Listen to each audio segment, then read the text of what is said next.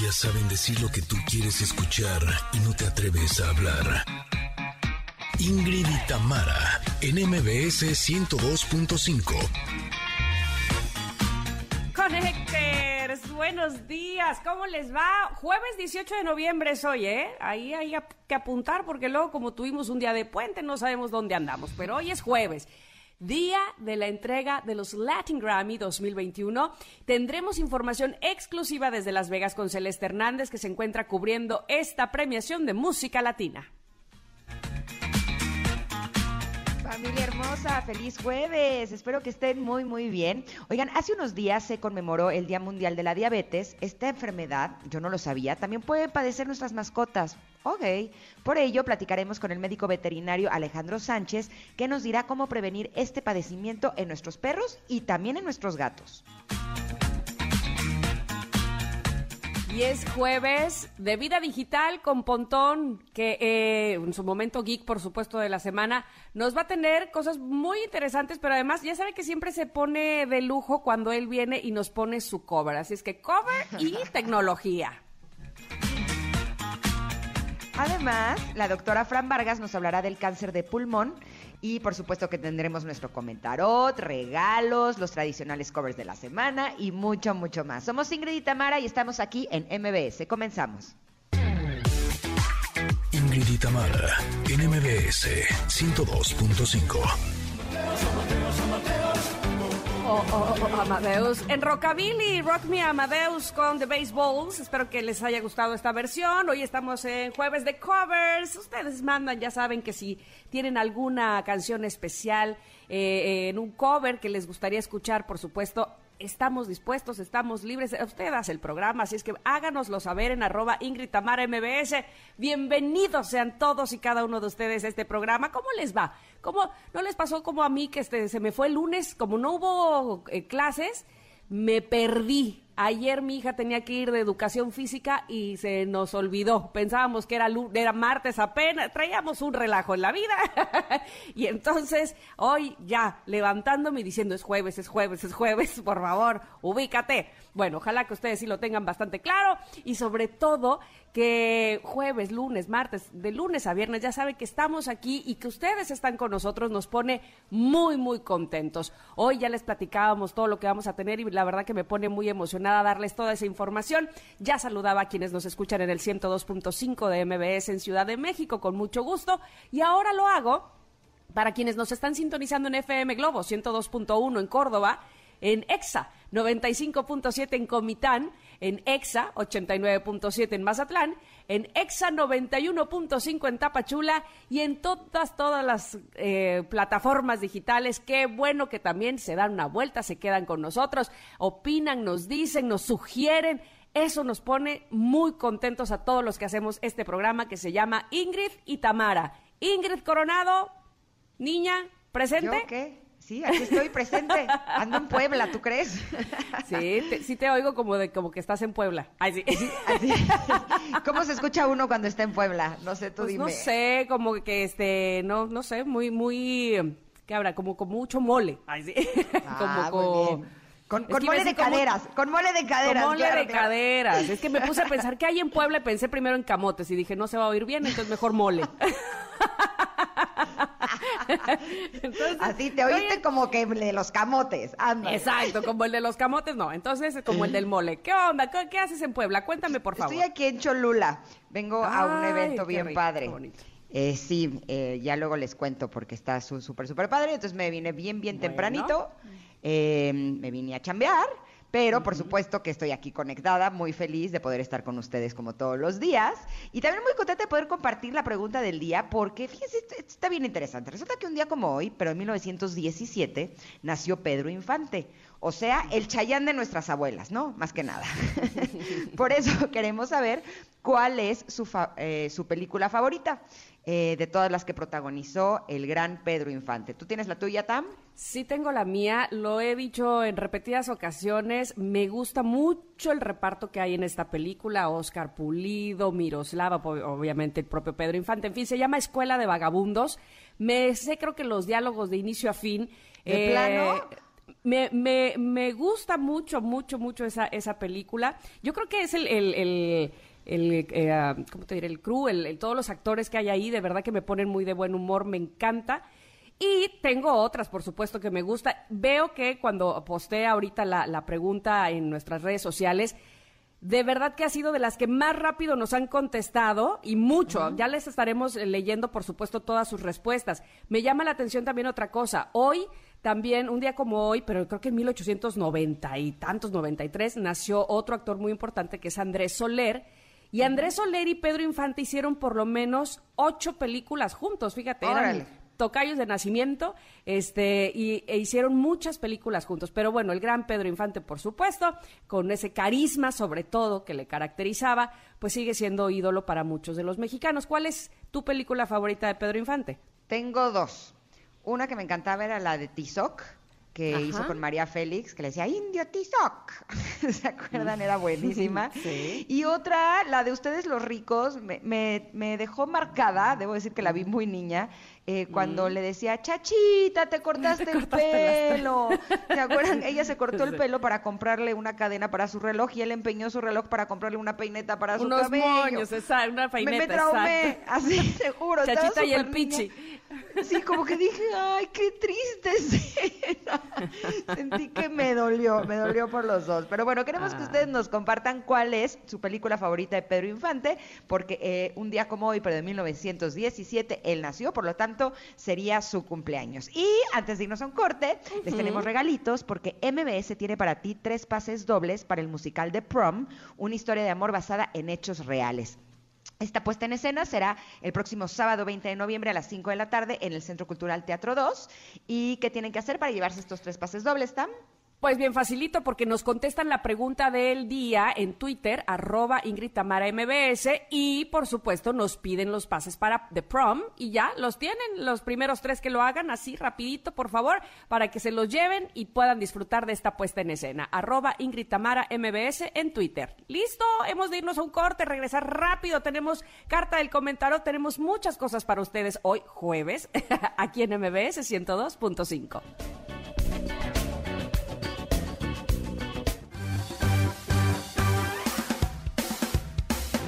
Momento de una pausa.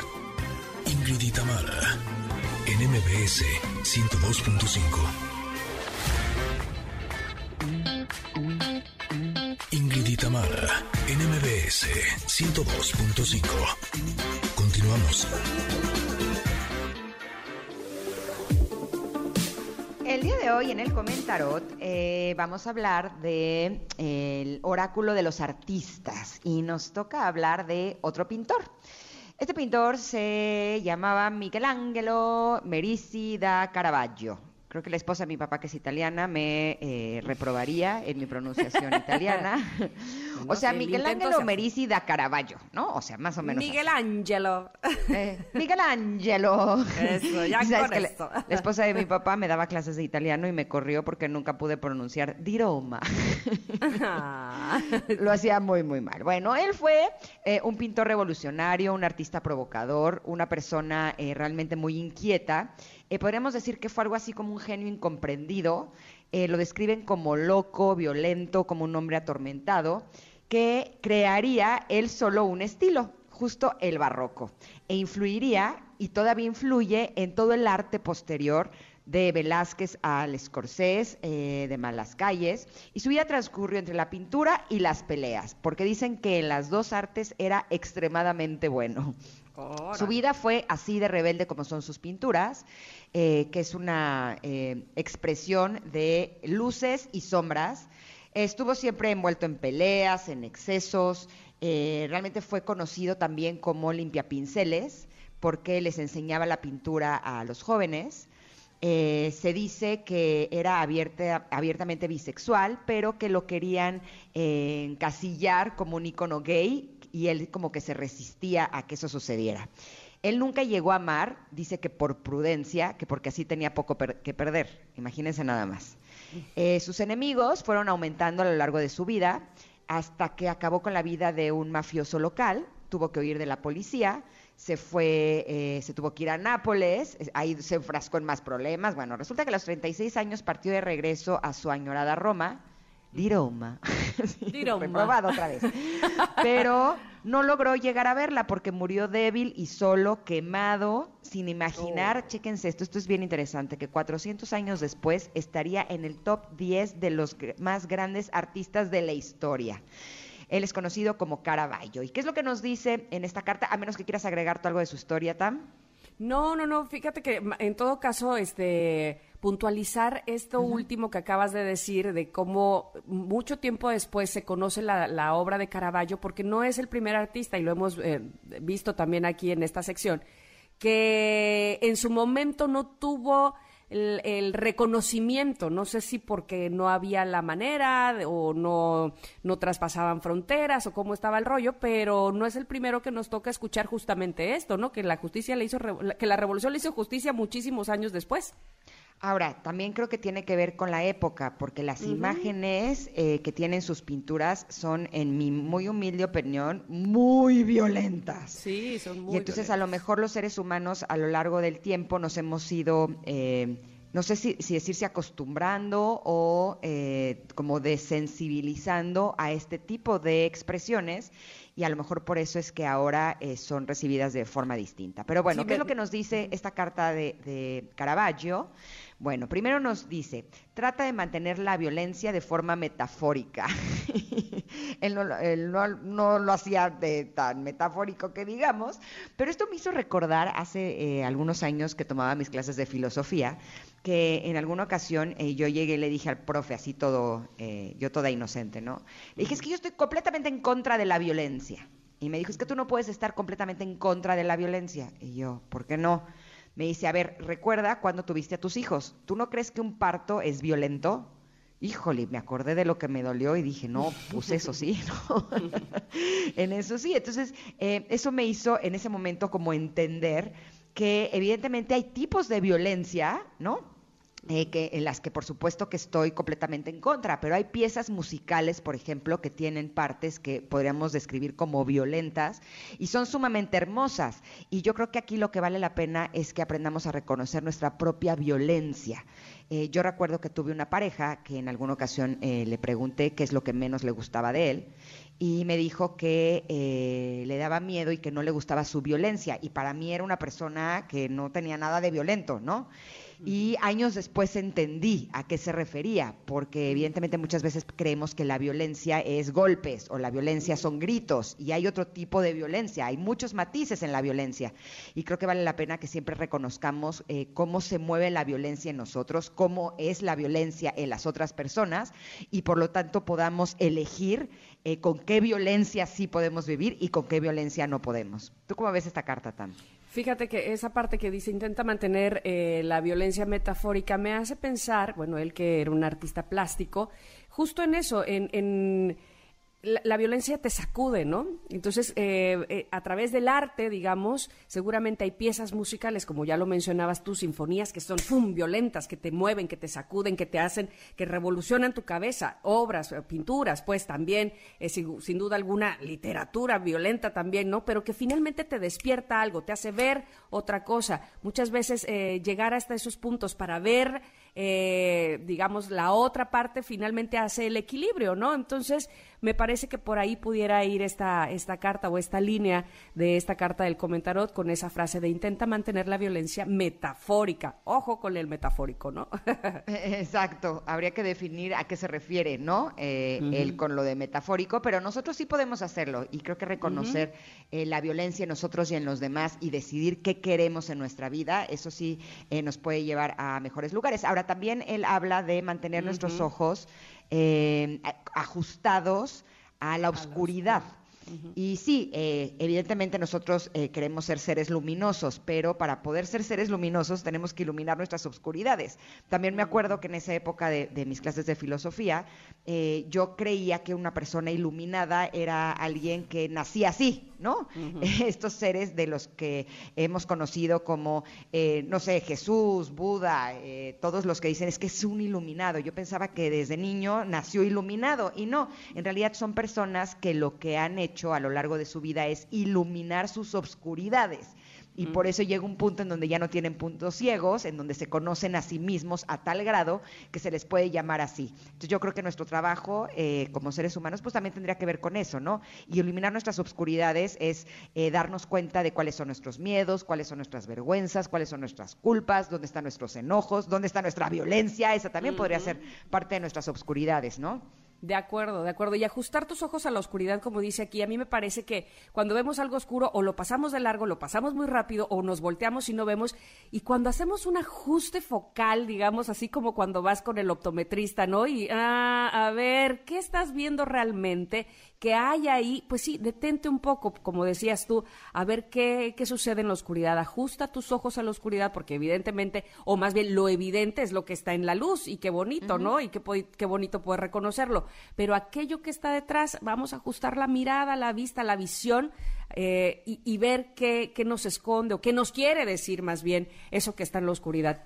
Es, es también muy interesante esa, esa frase que ocupa en la carta de Caravaggio, ajusta tus ojos a la oscuridad y no nada más te vayas con la finta, básicamente. Exacto, o muchas veces lo que hacemos es decir, es que esa persona es esto y es que esta persona es esto y señalamos al otro y lo que estamos señalando son las obscuridades del otro o lo que nosotros percibimos como obscuridad de la otra persona, pero eso nos incapacita de poder ver nuestras propias obscuridades. Generalmente una persona que está generalmente hablando de los demás es porque no se está volteando a ver a sí mismo y dicen que lo que te choca te checa. Así es que cuando a mí me dijeron esto la primera vez, ¡ay! Me enojé y dije, pero y me chocó. Y me chocó. me chocó su frasecita. Y, me choqué hoy, me choqué y me chequé. Pues sí, sí, ah, pero con el tiempo lo he entendido. Ajá. Claro. No, te iba a decir, la última frase me parece, bueno, si, si toda la carta está así súper eh, subjetiva y está profunda, la última frase me parece también una, una cosa para reflexionar. ¿La quieres decir? Eh, vas tú, si quieres. Dice, una cabeza sobre los hombros vale dos en la mano. A ver, ¿qué quiere decir Caraballo con eso. Pues yo no la entendí, por eso me la salté, la verdad. ¿Tú sí la entendiste? Pues no sé, como me parece como que eh, vale más mantener tu cabeza en, su lugar, ¿no? Aunque este, que, dos eh, cabezas aquí cortadas, como es que la imagen, no sé si la mencionaste, me parece que no, está, es una pintura de Caravaggio donde sostiene un puñal de un lado y una cabeza decapitada de la otra mano. Entonces más vale ah, tener la cabeza bien puesta sobre los hombros, sí, cargar con ella que traer dos no sé, dos decapitadas me parece una locura, pero bueno, está bastante profunda eh, esta, esta carta y si ustedes tienen alguna interpretación de ella, por favor háganoslo saber ábranos los ojos, ajustemos los ojos a la oscuridad que nos da la propia carta. Eh, en arroba Ingrid Tamara MBS, cuéntenos qué, qué le parece que quiera decir esta, esta metáfora, una cabeza sobre los hombros vale más, vale Ah, no, dice, vale dos en la mano. Pensé que decía vale más que dos en la mano, pero no, vale dos en la mano. ¿Qué dijo? complicada. Está complicada dijo Caraballo? Yo no le entendí muchísimo. Si ustedes tienen una idea distinta, les pedimos que por favor nos ilustren con su, sus conocimientos y su creatividad. Oiga, nos vamos a ir un corte, pero regresamos. Eh, estaremos platicando con Alejandro Sánchez sobre diabetes en perros y gatos. Somos Ingrid Tamar y volvemos en unos minutos aquí al 102.5. De una pausa. Ingrid y Tamara, en MBS 102.5. Ingrid y Tamara, en MBS 102.5. Continuamos. Bueno, de regreso estamos. Oigan, muchas gracias por estar contestando nuestra pregunta del día. Muchas respuestas con respecto a cuál es la película favorita que tienen de Pedro Infante, que si a toda máquina, que si los tres huastecos, ese se repite muchísimo, eh, los tres García, en fin, ya estaremos leyéndoles más adelante, pero gracias a todos por estar aquí en la plática, en la chorcha. Ahora les vamos a platicar eh, de algo muy interesante que en lo personal yo no tenía ni idea de que eso sucedía, pero por fortuna contamos con la presencia de Alejandro Sánchez, él es vocero de la Unidad de Animales de Compañía de Salud Animal y nos va a platicar de la diabetes, sí, pero en perros y gatos. Alejandro, ¿cómo estás? Bienvenido. Hola, ¿qué tal? Muy buen día. Muchas gracias por, por la invitación con el público de Conectada. Muchísimas gracias a ti, Alejandro, porque queremos que nos platiques. A mí, en lo personal, no sé si, si Ingrid sabía sobre el tema, me sorprende esto de, lo, de la diabetes en perros y gatos. Sin embargo, es una, eh, bueno, aparte que es una realidad, eh, tengo aquí un dato que se estima que 5 de cada mil perros y 3 de cada mil gatos tienen diabetes. ¿Cómo es esto, Alejandro? ¿Que, evidentemente tiene que ver con la alimentación o lo estoy suponiendo mal? Eh, bueno, también tiene que ver con la alimentación, es correcto como lo dices. hay perros y hay gatos diabéticos y como pasa también en humanos, hay perros y hay gatos diabéticos y que no están diagnosticados. Y esto creo que es eh, la parte importante eh, de que concienticemos que existe esta enfermedad en ellos, que tiene que ver con, con la alimentación, también tiene que ver con la genética, tiene que ver con los hábitos de ejercicio y, eh, bueno, pues como en los humanos, tiene que ver con un problema también con la insulina. Eh, ¿Qué tan común es que los perros y gatos tengan diabetes y cómo podemos saber que tienen esta enfermedad? Bueno, eh, es muy sencillo eh, saberlo. basta hacer algunas pruebas de sangre. utilizamos glucómetros, glucómetros de uso veterinario, que tienen una mejor sensibilidad para detectar esta, esta enfermedad en los perros o en los gatos eh, se podría llegar a usar un glucómetro como el que eh, las personas que padecen diabetes también pues tienen en casa y la prueba es muy similar. Claro, no hay no es una sola prueba, hay que hacer varias pruebas, hay que hacer eh, una serie de, de, pruebas en sangre, en orina, para determinar que nuestra mascota puede ser diabética y como ya decías, son cinco de cada mil perros, es decir, es una incidencia más baja en los perros y un poco más baja en, los gatos de lo que llega a ocurrir en las personas, pero hay que estar al tanto de que eh, tanto nuestro perro como nuestro gato puede tener esto. ¿Hay alimentos especiales en el mercado, quiero decir, para, para gatos y perros con diabetes?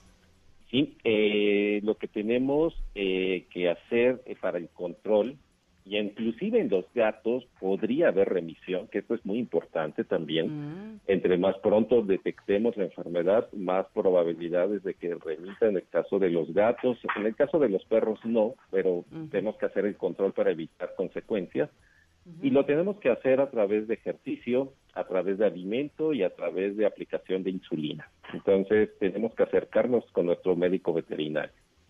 ¿Cuáles son los síntomas, doctor, para saber que nuestro perro o nuestro gato podría tener diabetes? Eh, bueno, pues eh, son también muy similares.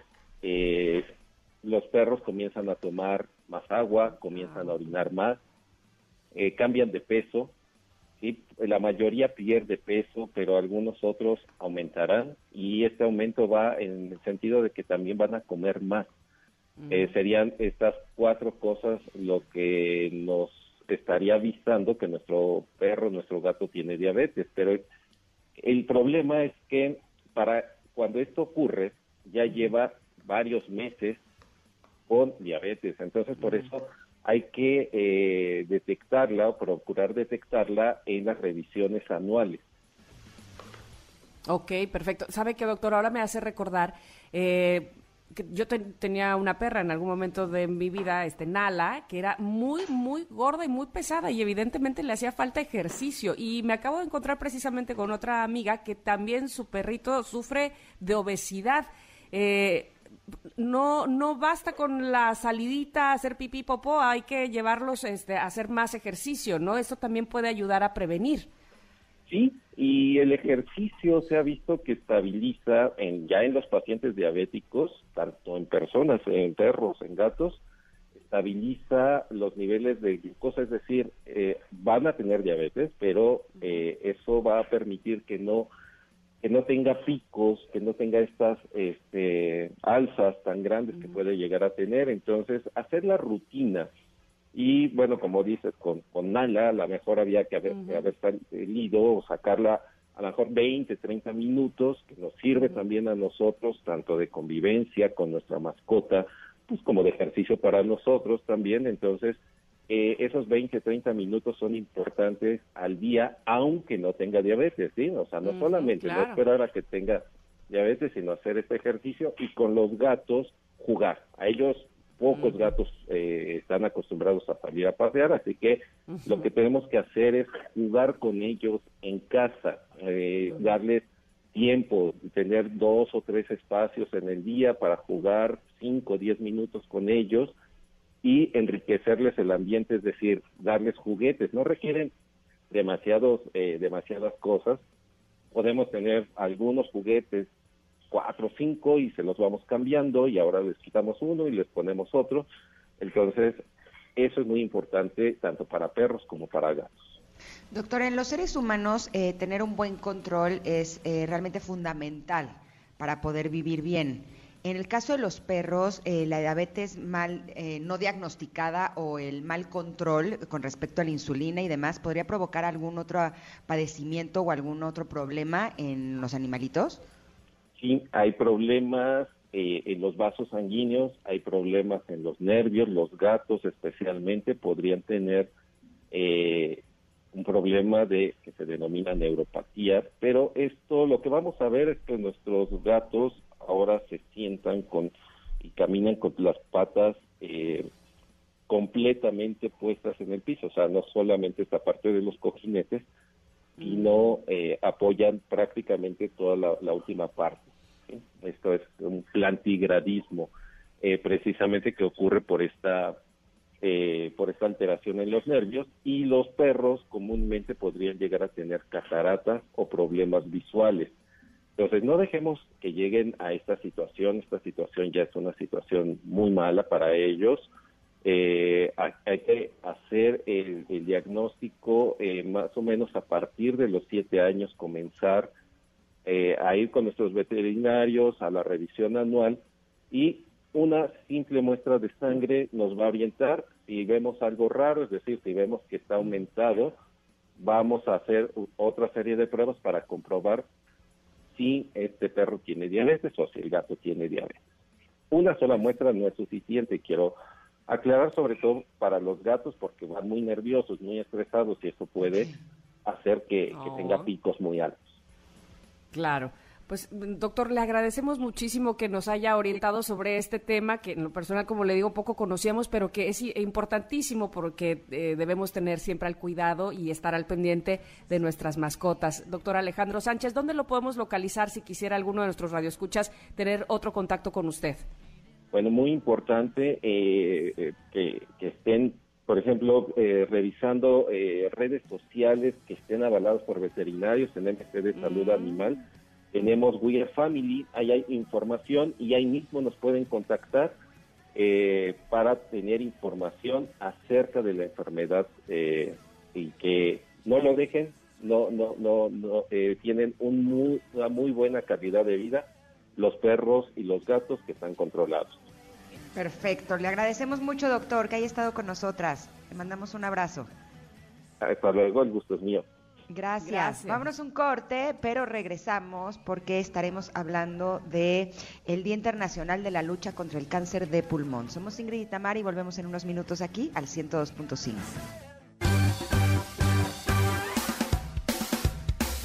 Es momento de una pausa.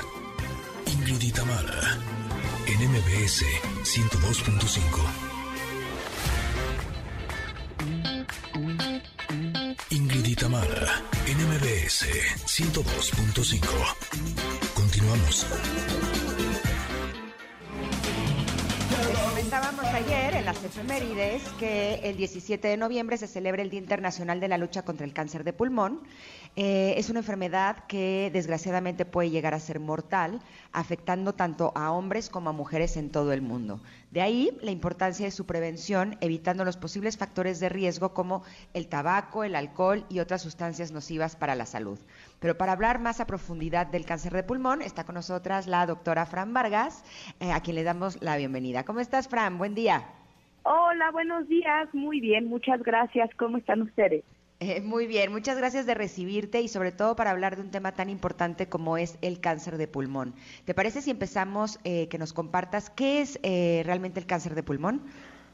Por supuesto, el cáncer de pulmón es el crecimiento de células malignas en el pulmón y puede ser de células pequeñas o no pequeñas, es algo más técnico Y quería platicar de esto porque ahorita con esta pandemia el, los pulmones, este órgano realmente ha tomado una especial relevancia, ¿no?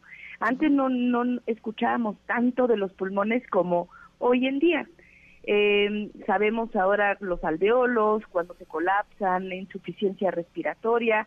Ya sabemos realmente cómo los pacientitos con alguna enfermedad pulmonar mueren. Y, y quiero hablar de esto porque en México eh, aproximadamente 15 millones de personas fuman. Y aproximadamente de estos, esta, esta estadística, cuando la estudié, cuando la leí, me impresionó mucho porque el 15% son adolescentes de 12 a 17 años de edad. y esto se incrementa seis veces esta probabilidad de los 19 a los 24 años de edad.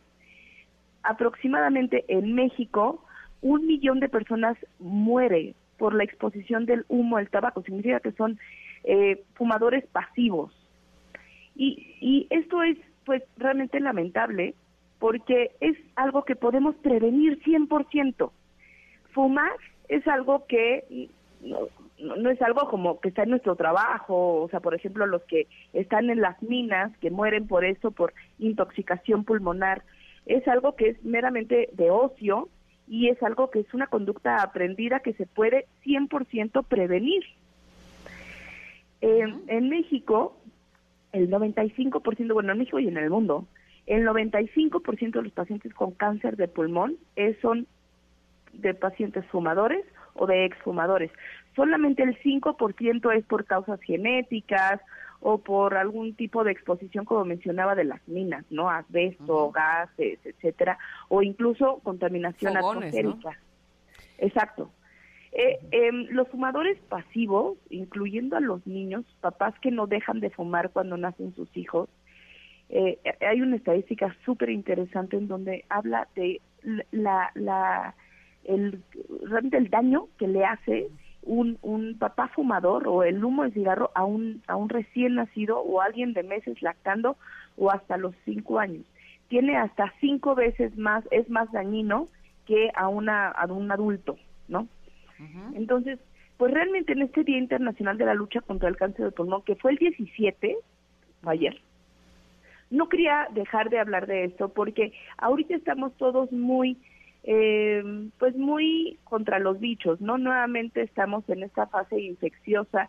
En la historia antes se morían por eh, parásitos o por virus o por bacterias, pero esto había disminuido porque ahora lo que nos ganaba era eh, la parte de crónico-degenerativas como obesidad, diabetes, infartos, etcétera.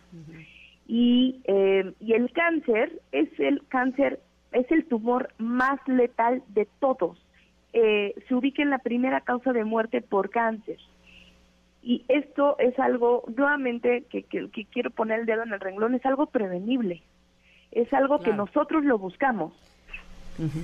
Entonces, Fíjate qué importante, qué interesante lo que dices. Este pareciera, bueno, no sé si ustedes recordarán hace unas décadas donde eh, se permitía fumar en prácticamente todos los lugares, sin, sin restricción, ¿no? Cuando íbamos en un avión, en un autobús, en el cine, en los consultorios.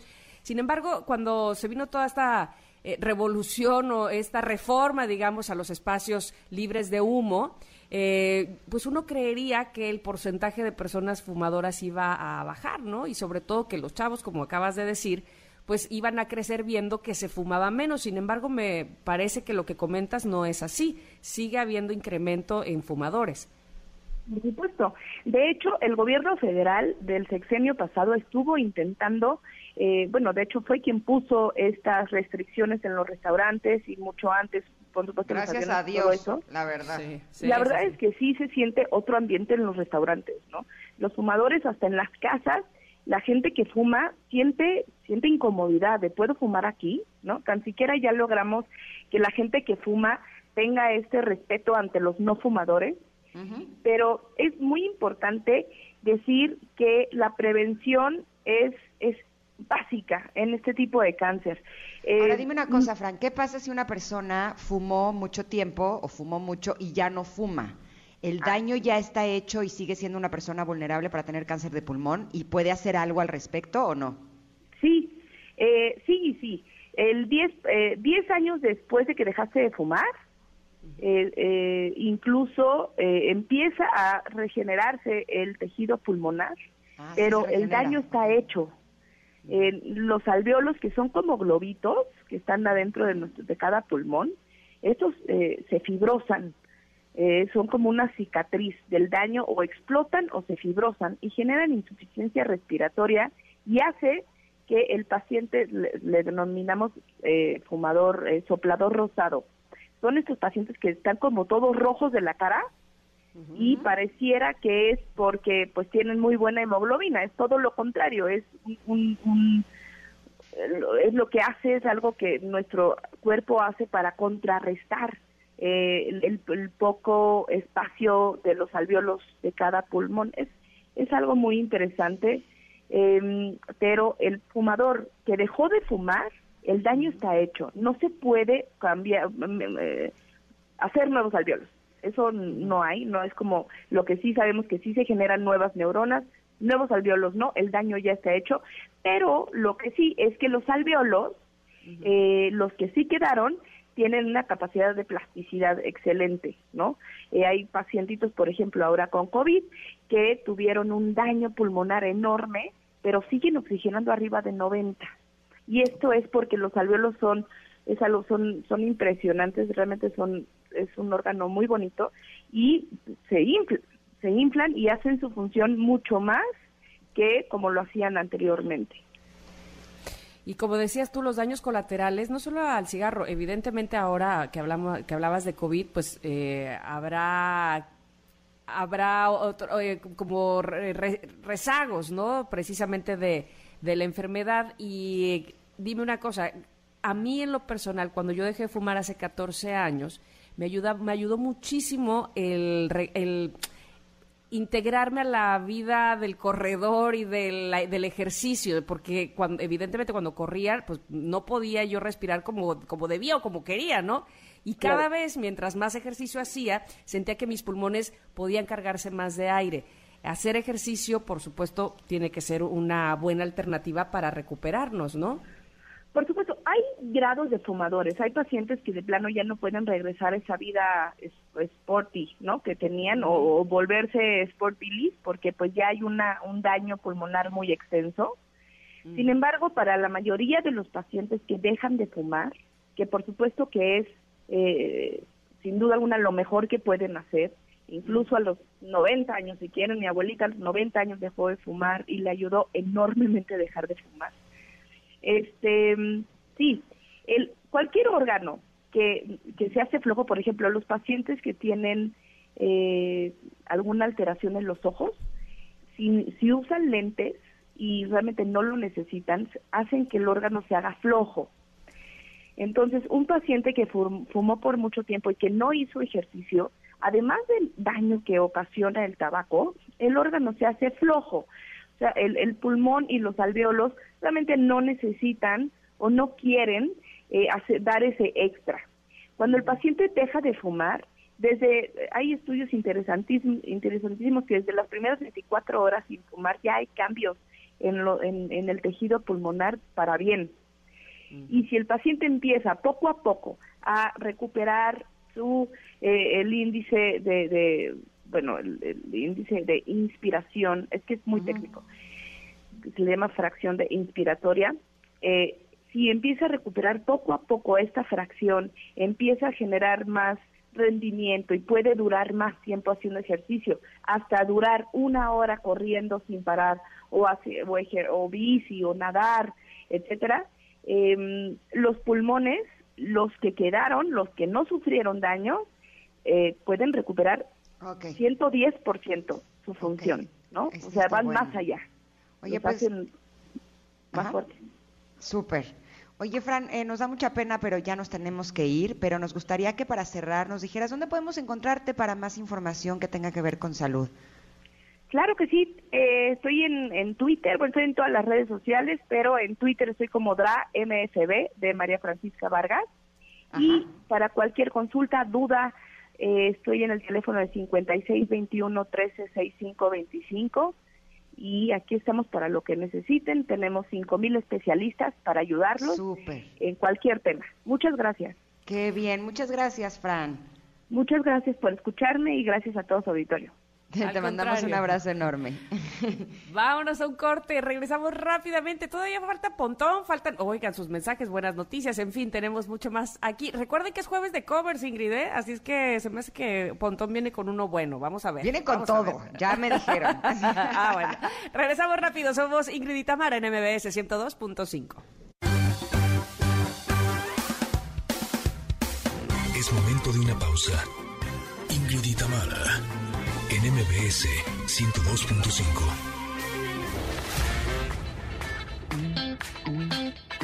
Ingrid y Tamara, en MBS 102.5. Continuamos. Familia hermosa, en la primera hora de Ingrid y Tamara platicamos con el médico veterinario Alejandro Sánchez sobre diabetes en perros y gatos. Los perros comienzan a tomar más agua, comienzan a orinar más, eh, cambian de peso, la mayoría pierde peso, pero algunos otros aumentarán y este aumento va en el sentido de que también van a comer más. Eh, serían estas cuatro cosas lo que nos estaría avisando que nuestro perro, nuestro gato tiene diabetes. Y más adelante nuestro momento geek con Pontón, así es que por favor quédese con nosotros que todavía tenemos mucho más. Somos Ingrid y Tamara, estamos en MBS 102.5, continuamos.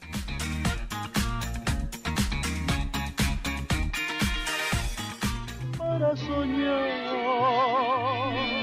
Me dan ganas de chiflar y no sé chiflar, hacer el fiu, fiu, fiu, fiu. Ya ves, no hubieras podido hacer la chorreada tú.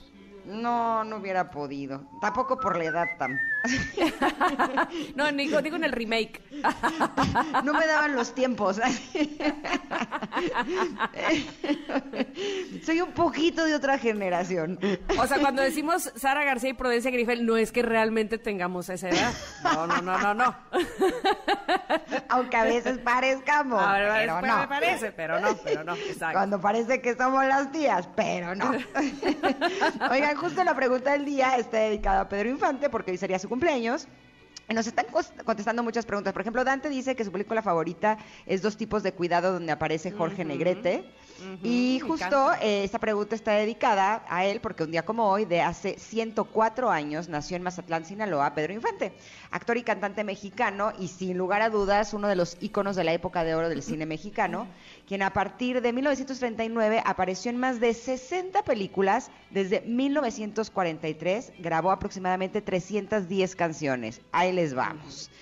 Hay muchos datos curiosos de Pedro Infante que son realmente interesantes, como por ejemplo, entre sus premios solo obtuvo un Ariel por la cinta La vida no vale nada y de manera póstuma un Oso de Plata como mejor actor en el Festival de Cine de Berlín por Tizoc, justo la que yo dije que era mi favorita. Incluso en esta competencia se enfrentó a 42 actores, entre ellos Glenn Ford, Marlon Brando, Henry Fonda, o sea, estaba con los grandes, ¿no? Más que nada. Eh, entre otros datos curiosos también, eh, no solamente los aviones eran su pasión, pues también tenía una gran obsesión por los automóviles y las motocicletas. Y de acuerdo con José Luis Vargas Aguilar, investigador y director de la Facultad de Derecho de la Universidad Autónoma de Yucatán, Pedro Infante padecía diabetes, fíjate, y por eso procuraba llevar una vida sana. Resulta que en 1994 se le dio una estrella en el Paseo de la Fama de Hollywood. Órale. ¿Quieres dar más datos curiosos, Tam? Fíjate que ahora que mencionabas esto de eh, la diabetes y que él procuraba llevar una vida sana, es porque él mismo se autodenominaba como un dragón impedernible. O sea, eh, eh, ¿en qué película es donde él pide un Pedro Specials? Este, ¿Cómo era un Pedro Specials? Algo así, ¿no? Que le daban una, un batido acá tremendísimo, este, marca Diablo porque realmente él así comía, de a mucho y de a montón. Entonces, por eso él decía que tenía que hacer mucho ejercicio todo el tiempo y mantenía una buena figura. Pero bueno, el actor no solo tuvo un accidente mismo que cobró su vida, sino que a lo largo de su vida misma, Infante tuvo tres accidentes y en dos de ellos solamente tuvo heridas leves. Oye, heridas leves, pero él tenía una placa de metal en la cabeza, ¿eh? Este, de hecho. Pero esas son heridas leves para él. Esos son, sí, qué cosa. Porque hay, hay eh, películas donde ya se le nota este, la, en la frente la placa que tiene en la cabeza, como que se le ve ahí que, aparte las entradas no le ayudan, ¿verdad? Pero mira, heridas leves dice, bueno, pues allá él. Y luego Joaquín Cordero, quien compartiría créditos con Pedro Infante en Pepe el Toro, narró en algún momento que en la escena en la que Pedro saca a su hijo ya muerto, ya saben, la escena eh, icónica del torito, ¿no? Entre las llamas. Eh, Infante entró de tal manera en el papel que tras el corte de escena, Infante no dejaba de llorar, seguía llore, que llore, que llore, pues así nos tenía todos, ¿verdad? Toreto. Este, bueno, pues la verdad es que tuvo escenas muy eh, pues que se han quedado en la memoria de todos, películas también, por supuesto, en el corazón de muchos. A mí esta de la oveja negra me parece que es una excelente película y al lado de Fernando Soler, bueno, nada que decir.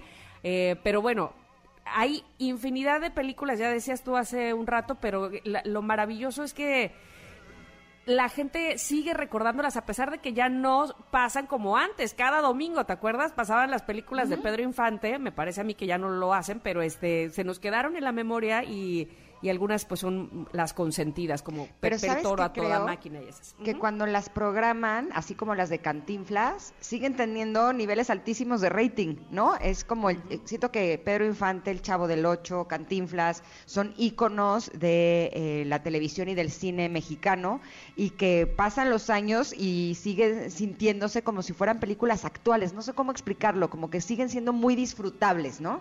Sí, sí, sí, este, pues, se mantiene el humor, el humor familiar, el humor blanco. Mira, me está nos está diciendo Janine que es el Pedro Chávez Special que salía en la película ¿Qué te ha dado esa mujer? Efectivamente, este, que la, ¿Qué te ha dado esa mujer? Es la segunda parte de A Toda Máquina, que salía con. Luis Aguilar. Pues ahí es donde se pedía el su Pedro Chávez Special y era una bomba eso. Así es que sí, era de buen diente el señor. Órale. Oigan, pero no solamente Pedro Infante. Ay, mi hermano también me dijo, perdón. ¿Eh? Perdón, mi hermano también está escribiendo. Pedro Chávez Special en A Toda Máquina. Gracias. Gracias, gracias. Saludos a tu hermano. Sí, Luis, mi hermano, sí. Oigan, eh, también otros nacimientos, eh, justo eh, que tienen que ver con el día de hoy, ya que en 1907, Compay Segundo, músico y compositor cubano, fallecido en el 2003, también nació un día como hoy. ¿Qué tal? Oye, mira, mira, mucho talentoso, Compay Segundo. 1968 nace Owen Wilson, actor estadounidense. Ay, a mí me gusta mucho Owen Wilson. Me dio mucha tristeza cuando supe que tenía eh, eh, problemas de salud mental, que incluso creo que hasta había intentado suicidarse, ¿no? y a mí me cae súper bien, se me hace que, hace cosas súper divertidas. En fin, hoy es su cumpleaños. ¡Feliz cumpleaños, Owen! y también eh, un día como hoy, pero en 1928, Walt Disney crea el primer cortometraje de Mickey Mouse. Ah, ah Mira, pues qué fecha tan, tan especial, 18 de noviembre. Y hoy es Día Mundial de la Filosofía. Yo creo que por eso nos tocó esa carta del comentario tan profunda. Sí, ¿verdad? Mira. Mira, un abrazo. Yo también me puse muy profunda hablando de mis clases de filosofía. bueno. La UNESCO celebra este día desde 2002 y se festeja el tercer jueves del mes de noviembre. Se trata, ah, bueno, no es que sea el 18 precisamente, sino el tercer jueves de noviembre. Se trata de uno de los campos más importantes del pensamiento humano, ya que aspira a llegar al sentido mismo de la vida, nada menos, ¿no? Eh, sí, yo recuerdo que cuando tomaba mis clases de filosofía, eh, una tía me decía, es que yo no entiendo para qué tomas tus clases de filosofía, eso no sirve para nada. Y le preguntaba, ¿y tú has tomado clases de filosofía? No, porque no sirve para nada. lo que más, lo que, lo que sí es que no le sirvió para cambiar esa voz, como de Miss Piggy. Pero me regañaba y yo, ah. oye, si nunca has tomado clases de filosofía, ¿cómo sabes que no sirve para nada? Porque eso no sirve para nada. Ah, ok, está bien. Órale, gracias. yo seguí con mis clases de filosofía. Incluso imagínate que tomaba clases de matemáticas filosóficas. Y la verdad, a esa sí nunca la entendí. Ah, este, fíjate que sí había yo oído de eso. Este, yo no, le entiendo, o sea, te juro, pasaban las clases y decís que no le entiendo, no, entiendo, no entiendo su punto. no, le encuentro la filosofía a las matemáticas. y entonces dejé de tomar mis clases de matemáticas filosóficas, pero seguí nada ah. más con las de filosofía. La ¿Eh? filosofía de Pitágoras es la que se, es la que se dan muchos cursos sobre eso, ¿no? Precisamente ahorita que estaba haciendo eh, filosofía matemáticas, yo decía, ¿dónde, dónde, dónde escuché? Claro, me han ofrecido cursos de filosofía de Pitágoras, tienes toda la razón. En fin, no era buena para esa clase, entonces nada más seguía con las de filosofía. Oiga, pero el día de hoy también es Día Internacional del Arte Islámico, eh, fue proclamada por la UNESCO. Esta efeméride tiene la finalidad de promover el legado cultural, arquitectónico, artístico y gastronómico de la civilización islámica, contribuyendo al acercamiento cultural y para promover la tolerancia entre los pueblos. Así es que estas fueron las efemérides del día de hoy, así nos vamos a ir a un corte, pero regresamos con nuestro querido Pontón, que nos trae seguro el cover y el tema y bueno, y la diversión sobre todo, principalmente el buen humor. Somos Ingrid y Tamara y volvemos en unos minutos aquí al 102.5. Es momento de una pausa. Ingrid y Tamara en MBS 102.5. Ingrid y Tamara en MBS 102.5. Continuamos.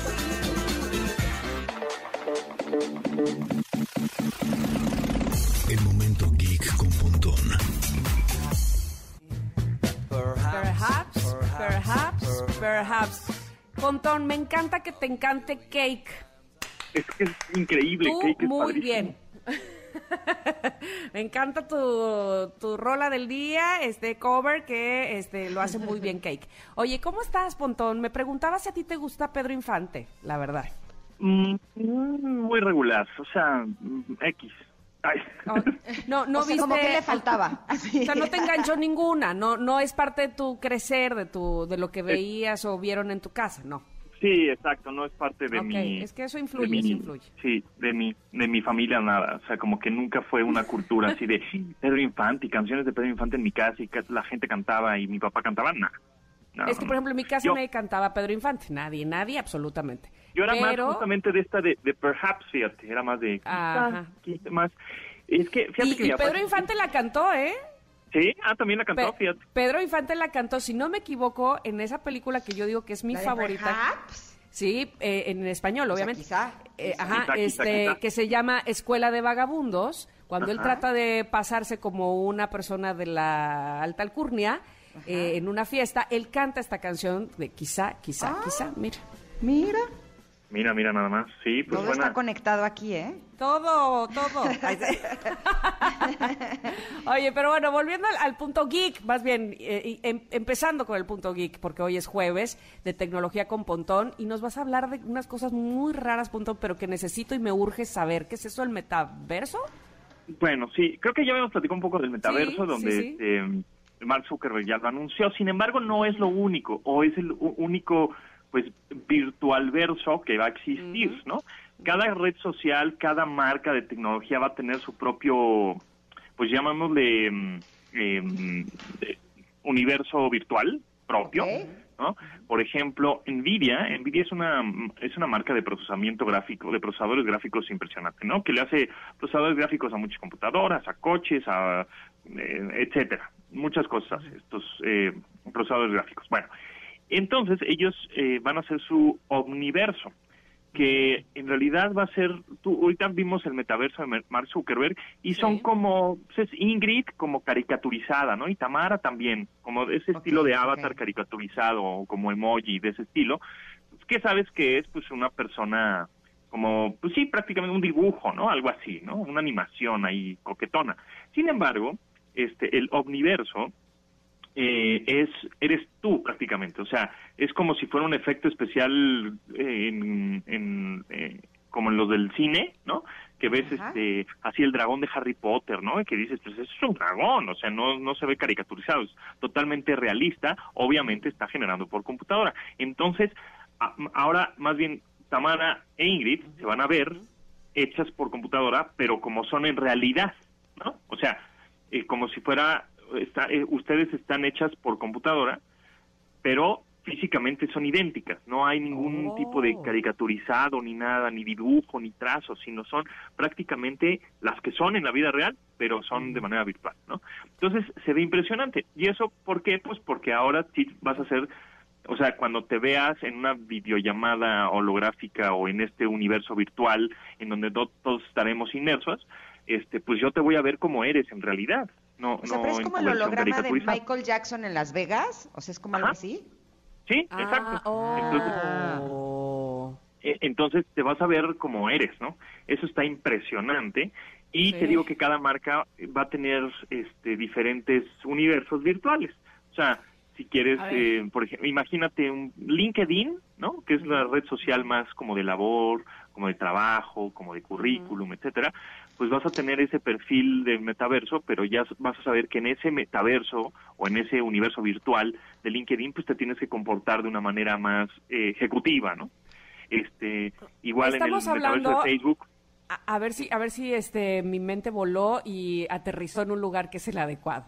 Estamos hablando como si fueran eh, las pinturas o las fotografías de, que, usaban en Harry Potter, que se movía, o sea, que era realmente era eh, la persona de la que estaba ah, viendo la fotografía moviéndose los cuadros, ¿no? Básicamente es eso. Sí, sí, sí, o sea, em, prácticamente es eso, como si estuvieras viendo justo una película en donde, no sé, la de Benjamin Button, ¿no? es la de este Brad Pitt que se hace viejito. Sí, y todavía siendo joven, etcétera, ¿no? Pues es, es, él, pero gracias a la computadora, pues hicieron todos estos, eh, eh, se hizo viejito y se hizo joven, etcétera, y sin maquillaje, sino puro, pura computadora. Entonces, más o menos es, va a ser así. Entonces está impresionante y ahora ya están sacando, por ejemplo, guantes, ropa, este, sensores para que tú sientas lo que está sucediendo en ese universo virtual no solo veas, sino que todos tus sentidos estén inmersos. Entonces, si vas, va, vas a poder oler, obviamente escuchar y ver, ¿no? Es lo más evidente, pero también sentir, que eso es donde está también pues sumamente interesante. O sea, un, posiblemente un abrazo lo podrás sentir, un este pues un apretón de manos puede ser, ¿no? Entonces, eso se va a poner perrón. Mario, yo le quiero decir a nuestro operador que, no, que cada vez que sea tu sección y nos hables de cosas así, Mario ponga un insert de ¿a dónde vamos a parar? Así del Buki, porque qué cosa, me tiene muy impresionada. Eh, eh, este, este asunto de poder estar en un lugar, pero no solamente como podemos hacer ahora videollamada y te estoy viendo en una pantalla, sino estar, entre comillas, que ya ni se tan entre comillas, ¿no? Es el holograma ahí en donde no estoy, pero sí estoy. No, no, no, no, no, no doy, no, no me da, de verdad, no doy cabida a eso. Exacto. Te digo que un poco como como lo que pasaba con nuestros papás, ¿no? Que ellos utilizaban la guía roji para guiarse en las calles y carreteras, ¿no? y pues eran felices. Bueno, pues nosotros somos felices con Google Maps y nuestros hijos van a decir, híjole, ¿cómo vivían con Google Maps? No, lo de hoy es el, el universo este, virtual, ¿no? O sea, ¿cómo le hacían, no? Y ahora, eso de, y, también eso de procrear, ¿no? Pues también lo imagino en que va a haber una, va a haber personas que ya no quieran. Es decir, que solo con su vida sexual virtual es suficiente. De eso hablábamos la vez pasada, ¿te acuerdas, Ingrid? Sí, sí, sí, a mí me cuesta trabajo entender eso, la verdad, porque sí creo que esa es de las cosas más padres que hay en la vida, ¿no? o sea, no, no solamente de procrear, sino de tener hijos. Pero eh, ahorita que estoy viendo, o sea, el tránsito que hay, por ejemplo, en la Ciudad de México, sí creo que a veces las reuniones virtuales, pues iban a ser una liviane, ¿no? Porque ya para ver a alguien que quieres, o sea, pierdes, pierdes dos horas de tu tiempo para ir a lugares que antes realmente era cerca, ¿no? Exacto, pero ya, ya lo estás diciendo, o sea, ya estás diciendo, ya mejor me quedo en mi casa. Y eso es lo que está sucediendo no nada más contigo, sino mucha gente. Decir, bueno, pues si ya vimos que funciona el trabajar desde casa, pues no tengo que salir, ¿no?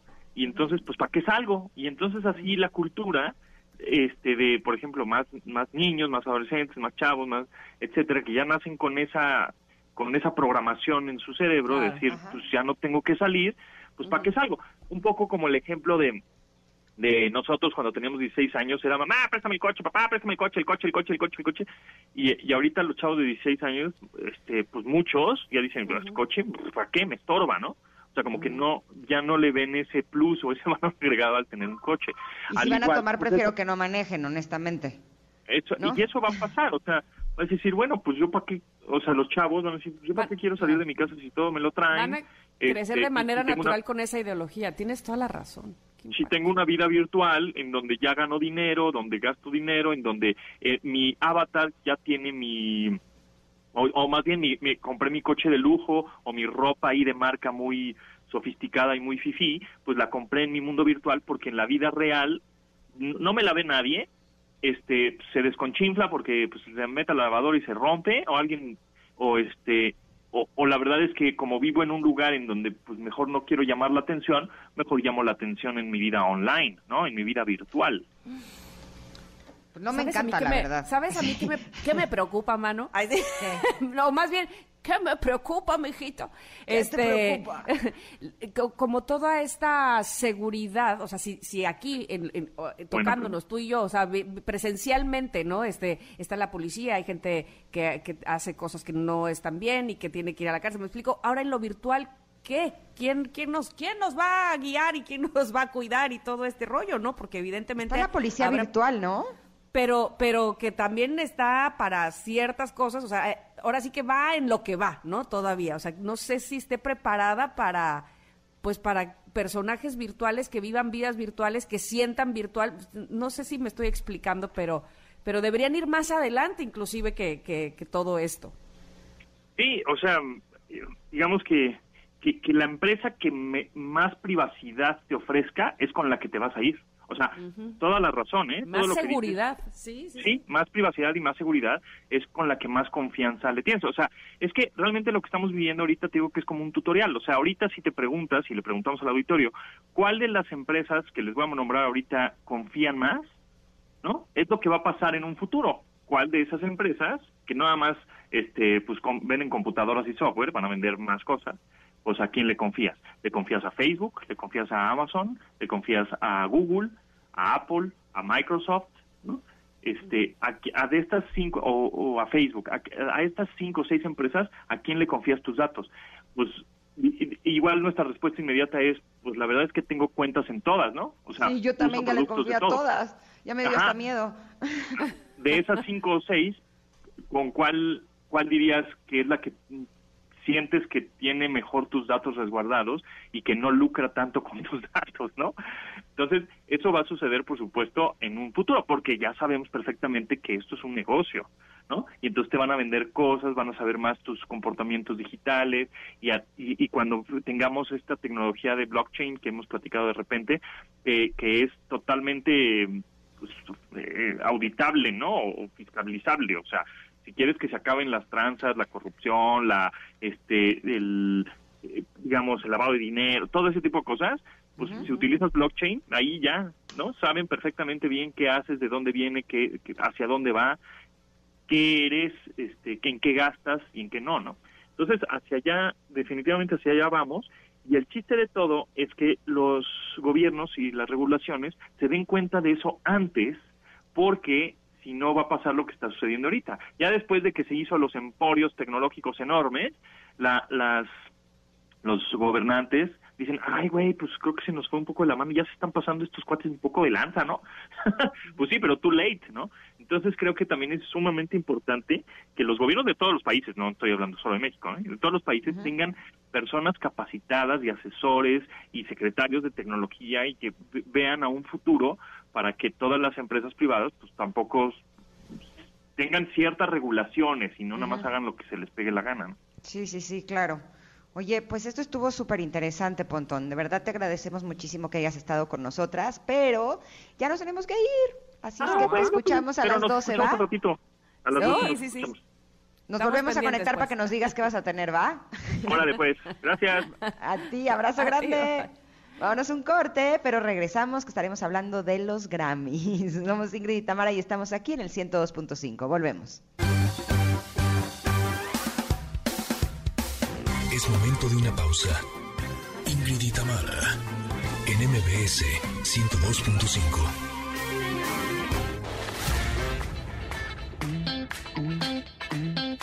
Ingrid Itamara, NMBS 102.5. Continuamos.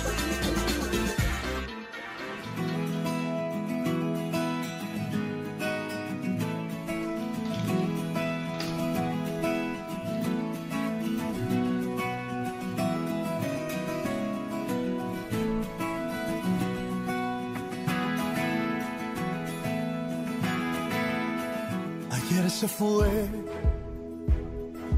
cosas y se puso a navegar.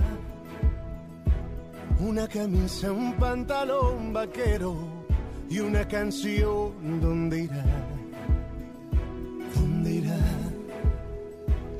estoy disfrutando muchísimo la voz de Carlos Rivera, pero ya quiero que nos conectemos con Celeste Hernández, que está desde Las Vegas, previo a la entrega anual de la Grammy número 22. ¿Cómo estás, mi querida Celeste? Gracias por conectarte con nosotras. Hola Ingrid, hola Tamara, ¿cómo están? Mm. Muy buenos días. ¿Cómo está el ambiente por allá? Me imagino que padrísimo, ¿no? No, fíjate que ha sido una semana que ha sido espectacular. El día de hoy, como bien lo dicen, pues a las 5 de la tarde, eh, hora de Las Vegas, 7 de la noche, hora de, de México Centro, eh, se llevan a cabo esta entrega que es la número 22 de los Latin Grammy.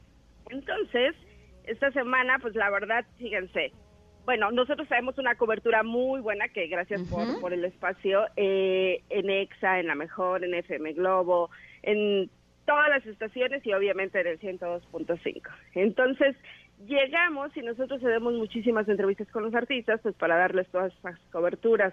Pero el día de ayer se llevó a cabo pues varios eventos, varios, muchísimos eventos, eh, como el premio a la excelencia musical de la academia, donde se lo dieron a Emilio, a Emanuel, a Gilberto Santa Rosa y José Sabina.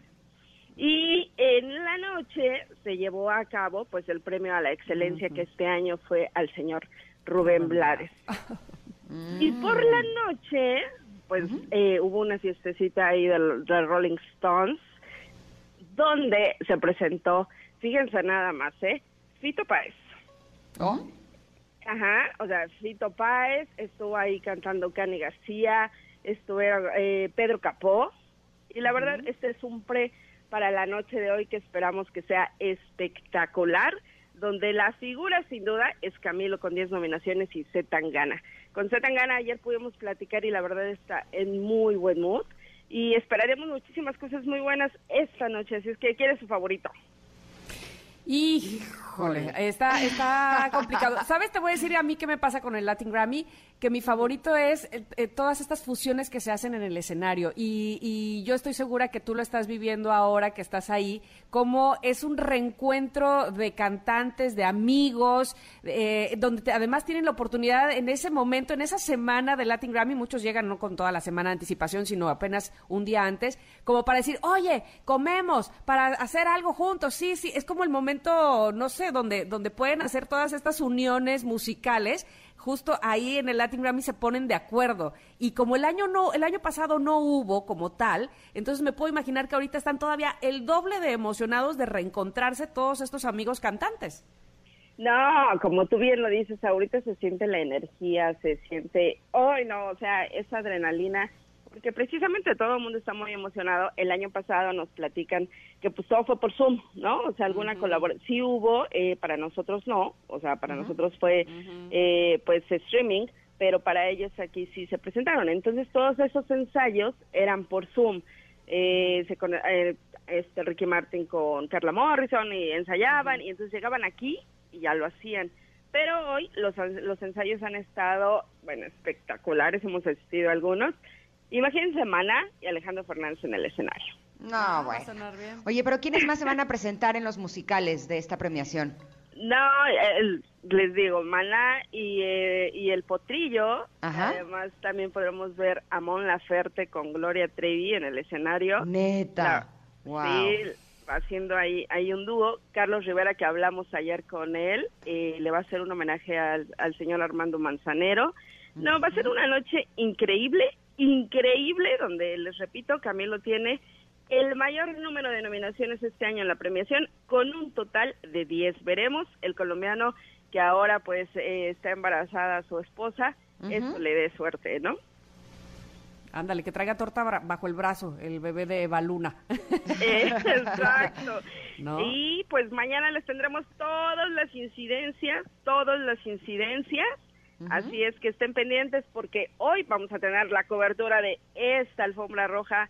Aquí empezamos a las 2 de la tarde, allá son las 4 de la tarde, entonces toda, toda, toda, toda la cobertura con todos los artistas que pasan como cada año y pues felices de que estemos por acá y que les llevemos toda esta gran cobertura, como les digo, en MBS Radio. Qué padre. Oigan, dime una cosa, ¿ustedes qué opinan? Porque se están enfrentando Cristian Nodal con Alejandro Fernández en Regional Mexicano y en eh, álbum de rock se enfrentan Bumburi con Vicentico. ¿Ustedes quiénes creen que se vayan a llevar este Grammy? Por dos, Vicentico. Vicentico. ¿Y entre Cristian Nodal y Alejandro Fernández? Ay, sí no me la sé, pero este, no sé, supongo que también las nuevas generaciones están arrasando y pisando fuerte, ¿no? Puede ser, puede ser que por ahí se le dé a Cristian Nodal. ¿Tú qué dices, Celeste? Yo no quiero que me maten, pero pues hay mucha gente de su público que ama a Alejandro Fernández. Eh, yo no soy tan fan, pero este, pues sí, podría ser por la, o sea, por toda esta moda. Yo creo que Cristian Nodal se lo puede llevar. Mm, no lo ah, sabemos, ¿no? Chale, si fuera por mí, yo se lo daría a Alejandro Fernández y a Vicentico. Veamos qué pasa esta noche, ¿no? Y está buenísimo que ustedes tengan toda la cobertura. Vamos a enterarnos de absolutamente todo lo que está pasando allá en el MGM Grand Arena de Las Vegas, ¿o no, Cel? No, acabamos a tener todo, todo, todo, todo, todo en exclusiva. Ayer platicamos con Juanes. Es, bueno, un tipazo, él no está nominado, pero pues estuvo ayer en la noche de Rubén Blades un tipazo, luego llegó ahí a la fiesta de los Rolling Stones y, eh, y un, la verdad un tipazo, Z Tangana también, eh, seis nominaciones. O sea, oye, o sea, ¿qué ahora les pasa? Ahora que mencionabas a Mon Laferte, que también que está embarazada, también. está, embarazada, platicamos, platicamos con ella, dice que eh, este disco, bueno, bueno, el nombre del disco de Mon Laferte es en el Airbnb, ella hizo una gira, ella hizo una gira que estuvo rodando y bla, bla, bla. Este, embarazada. Pero ella se va a hacer un tratamiento, a, no me maten, creo que son es Los Ángeles. Y entonces, en el Airbnb que se queda, el nombre de este disco eh, tiene por nombre así. Es, está feliz, la podemos ver con una gran sonrisa y pues hoy en la noche vamos a ver qué, cómo actúa además de, con Gloria Trevi, ¿no? Oye, eh, por lo que has visto ahorita en las fiestas, Cel, eh, ¿cuál es el artista que ha llamado más la atención? Ay, es que sabes que todo mundo, o sea, eh, aquí donde estamos hospedados en el MGM, la gente viene, es, o, sea, es, aquí es un río de gente porque saben que todos los artistas van a pasar por aquí, entonces cualquiera que pase y la gente uh, trae esa, sí, esa flor de piel ahorita que, ah, bien artista, y el año pasado no. Entonces están emocionadísimos. Allá Residente pues causó furor, este, no pasó por la alfombra roja. Ajá, pero eh, yo pensé que iba a actuar con Rubén Blades, se paró, mm. Residente, le dijo, oye, yo no puedo actuar porque soy tu mega fan. Sí, pero sí, te escribí una carta. La leyó ¡Oh! hermosa no, bueno, y como, y, como escribe Residente, ya me puedo imaginar. No, no, no, no, bueno. Oye, y por otro lado, perdón que te interrumpa, es que estaba viendo eh, que está por allá también Natalia Laforcade, y fíjate cómo son las cosas. Está en su cuarto de hotel produciendo, tiene ahí su computadora, está produciendo no sé qué canción, qué rolas, qué cosas, en, lo, en lo que empieza ya todo el asunto de Latin Grammy, o sea, no paran. órale. No paran. También hablamos con Jorge Draxler Jorge, Drexler, que, de hecho, bueno, vamos a escucharlo, pero él nos dijo que eh, él conoció, por ejemplo, a Zetangana, que ahora está nominado, está nominado los dos, él lo conoció aquí. Entonces le, le preguntaba a mi jefe, no le preguntaba a Jess y le dice, oye, ¿y hoy qué esperas? Dice, pues conocer a más personas, porque las colaboraciones ahora son, es lo de hoy, ajá, es lo de hoy, entonces la verdad estas fiestas, estos premios son para eso, para que nosotros convivamos y hagamos muchísimas cosas para el público. Y precisamente Drexler habla sobre su colaboración con Zetangana y de cómo es un privilegio poder colaborar con los demás. Escuchemos. De hecho, estoy aquí, fíjate qué paradoja, pero estoy aquí. Estoy nominado por dos canciones que han surgido en un contacto que tuve con Zetangana en 2018, cuando nosotros nos, entrevistamos aquí, eh, en esa entrega de los Latin Grammys. O sea que estos premios realmente generan conexiones, que es lo más bonito lo más bonito que, que pueda haber, ¿no? Estar conectado con los compañeros, con las, compañeras, las personas que viven este mismo tipo de vida que uno lleva, ¿no? Esta vida loca y maravillosa, me encanta interactuar, siempre me ha gustado interactuar con personas. Cuanto más diferentes de lo que hago yo, mejor todavía. A mí me gusta mucho interactuar con gente que viene de otros mundos, ¿no? Como el trabajo este que hemos hecho con Zetangana, tanto para su disco, con las dos canciones que tenemos nominadas aquí, como para el disco mío, que acabamos de sacar una canción que se llama Tocarte, hecha con él también. Es una alegría colaborar, la verdad. Yo no lo veo como una exigencia, lo veo como un privilegio. Pero además pues nosotros también como público lo agradecemos porque cuando hacen unas mezclas extrañas es así como de wow, ¿no? Qué, qué cosa tan padre. Antes se unían entre eh, tipos de música similares y ahorita sí están haciendo unas mezcolanzas como por ejemplo la de Snoop Dogg con eh, Band MS, ¿sabes? O sea, como que siento que ya están eh, más extremos con respecto a los tipos de música, pero a la hora de que juntas y se fusiona realmente se siente así como un sonido nuevo, ¿no? No, no, está, está, sí, o sea, de estas fusiones que vamos a ver y sobre todo que vamos a ver en el escenario el día de hoy van a estar increíbles, increíbles. Drexler un tipazo, eh, allá nos hablaba de la colaboración con Zetangana y pues él quiere conocer a más artistas para ver qué más hace con esto que tiene el señor que es un dios en la música, ¿no? Y por otro lado, Carlitos Rivera, que es con el que empezamos esta sección, eh, es, bueno, él es muy chistoso. Hace un año, el público no está para saberlo, pero eh, pues es un chisme que aquí les voy a decir, ¿verdad?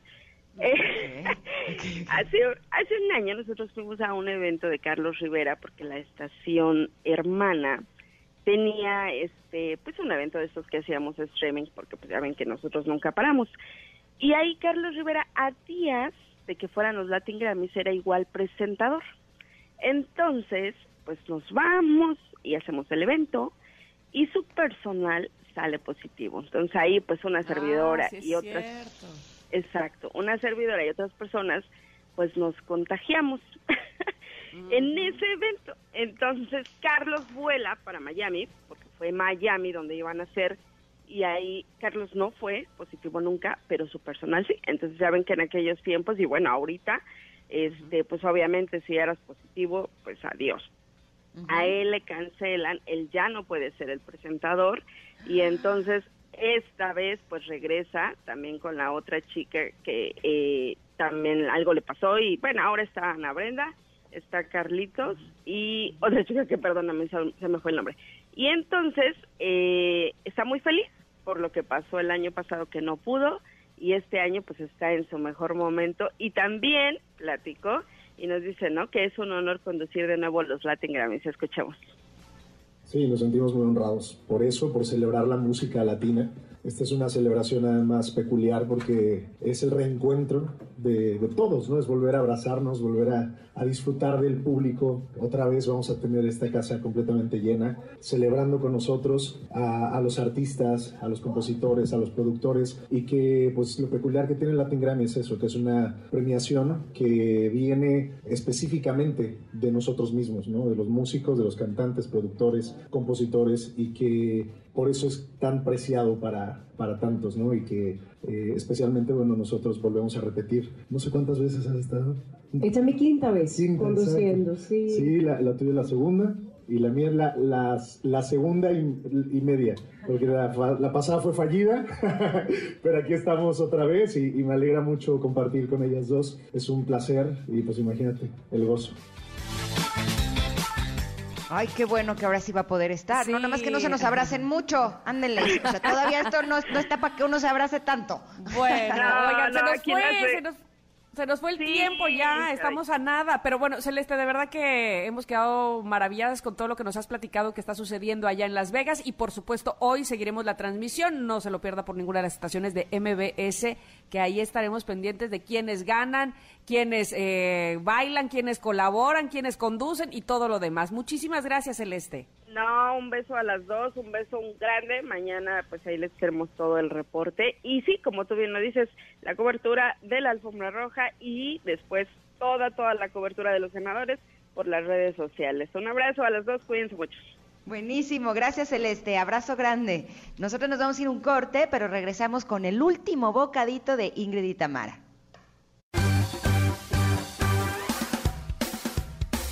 Es momento de una pausa. Ingrid y Tamara, en MBS 102.5. Pues ya, se nos acabó el tiempo. Oigan, ¿en qué momento? ¿A dónde se fue? ¿Qué hicieron con él? Regrésenos. Regrésenos el tiempo. ¿Qué es esto? Oigan, pues se nos acabó el tiempo, pero de verdad que agradecidísimos con ustedes eh, que hayan estado con nosotras, que eh, eh, contestaran la pregunta del día, que por supuesto siguen haciéndolo, lo cual me gusta muchísimo. Nos están platicando sobre cuál es la película favorita de Pedro Infante para ustedes.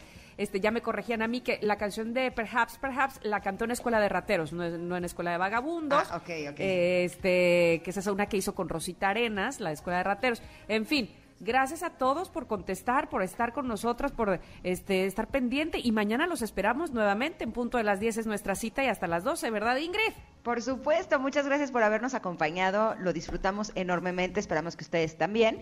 Pero no se quedan solos, ¿eh? Se quedan con Pontón, que tiene un gran programa para ustedes. ¿Qué vas a tener, Pontón? Que tengan bonito aquí día. Andamos. Bye. Ingrid y Tamara te esperan en la siguiente emisión, MBS 102.5.